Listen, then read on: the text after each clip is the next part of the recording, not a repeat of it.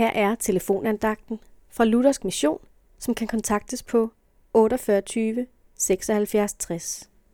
Andagtsholderen i dag er Ole Hauge. I brevet til Hebræerne står der følgende i kapitel 12, vers 3. Hold jer Jesus for øje, ham, som fandt sig i en sådan modstand fra søndere, for at I skal, ikke skal blive trætte og miste modet.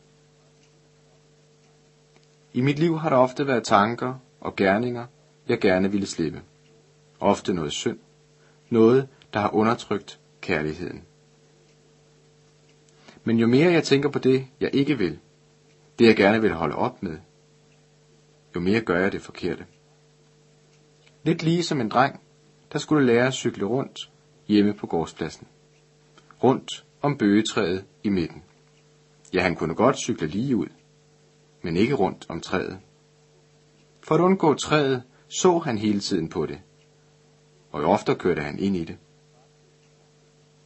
Hans far så det og hjalp ham. Tegnede en cirkel i gruset rundt om træet og sagde, se på stregen, ikke på træet. Og nu gik det. Han kunne.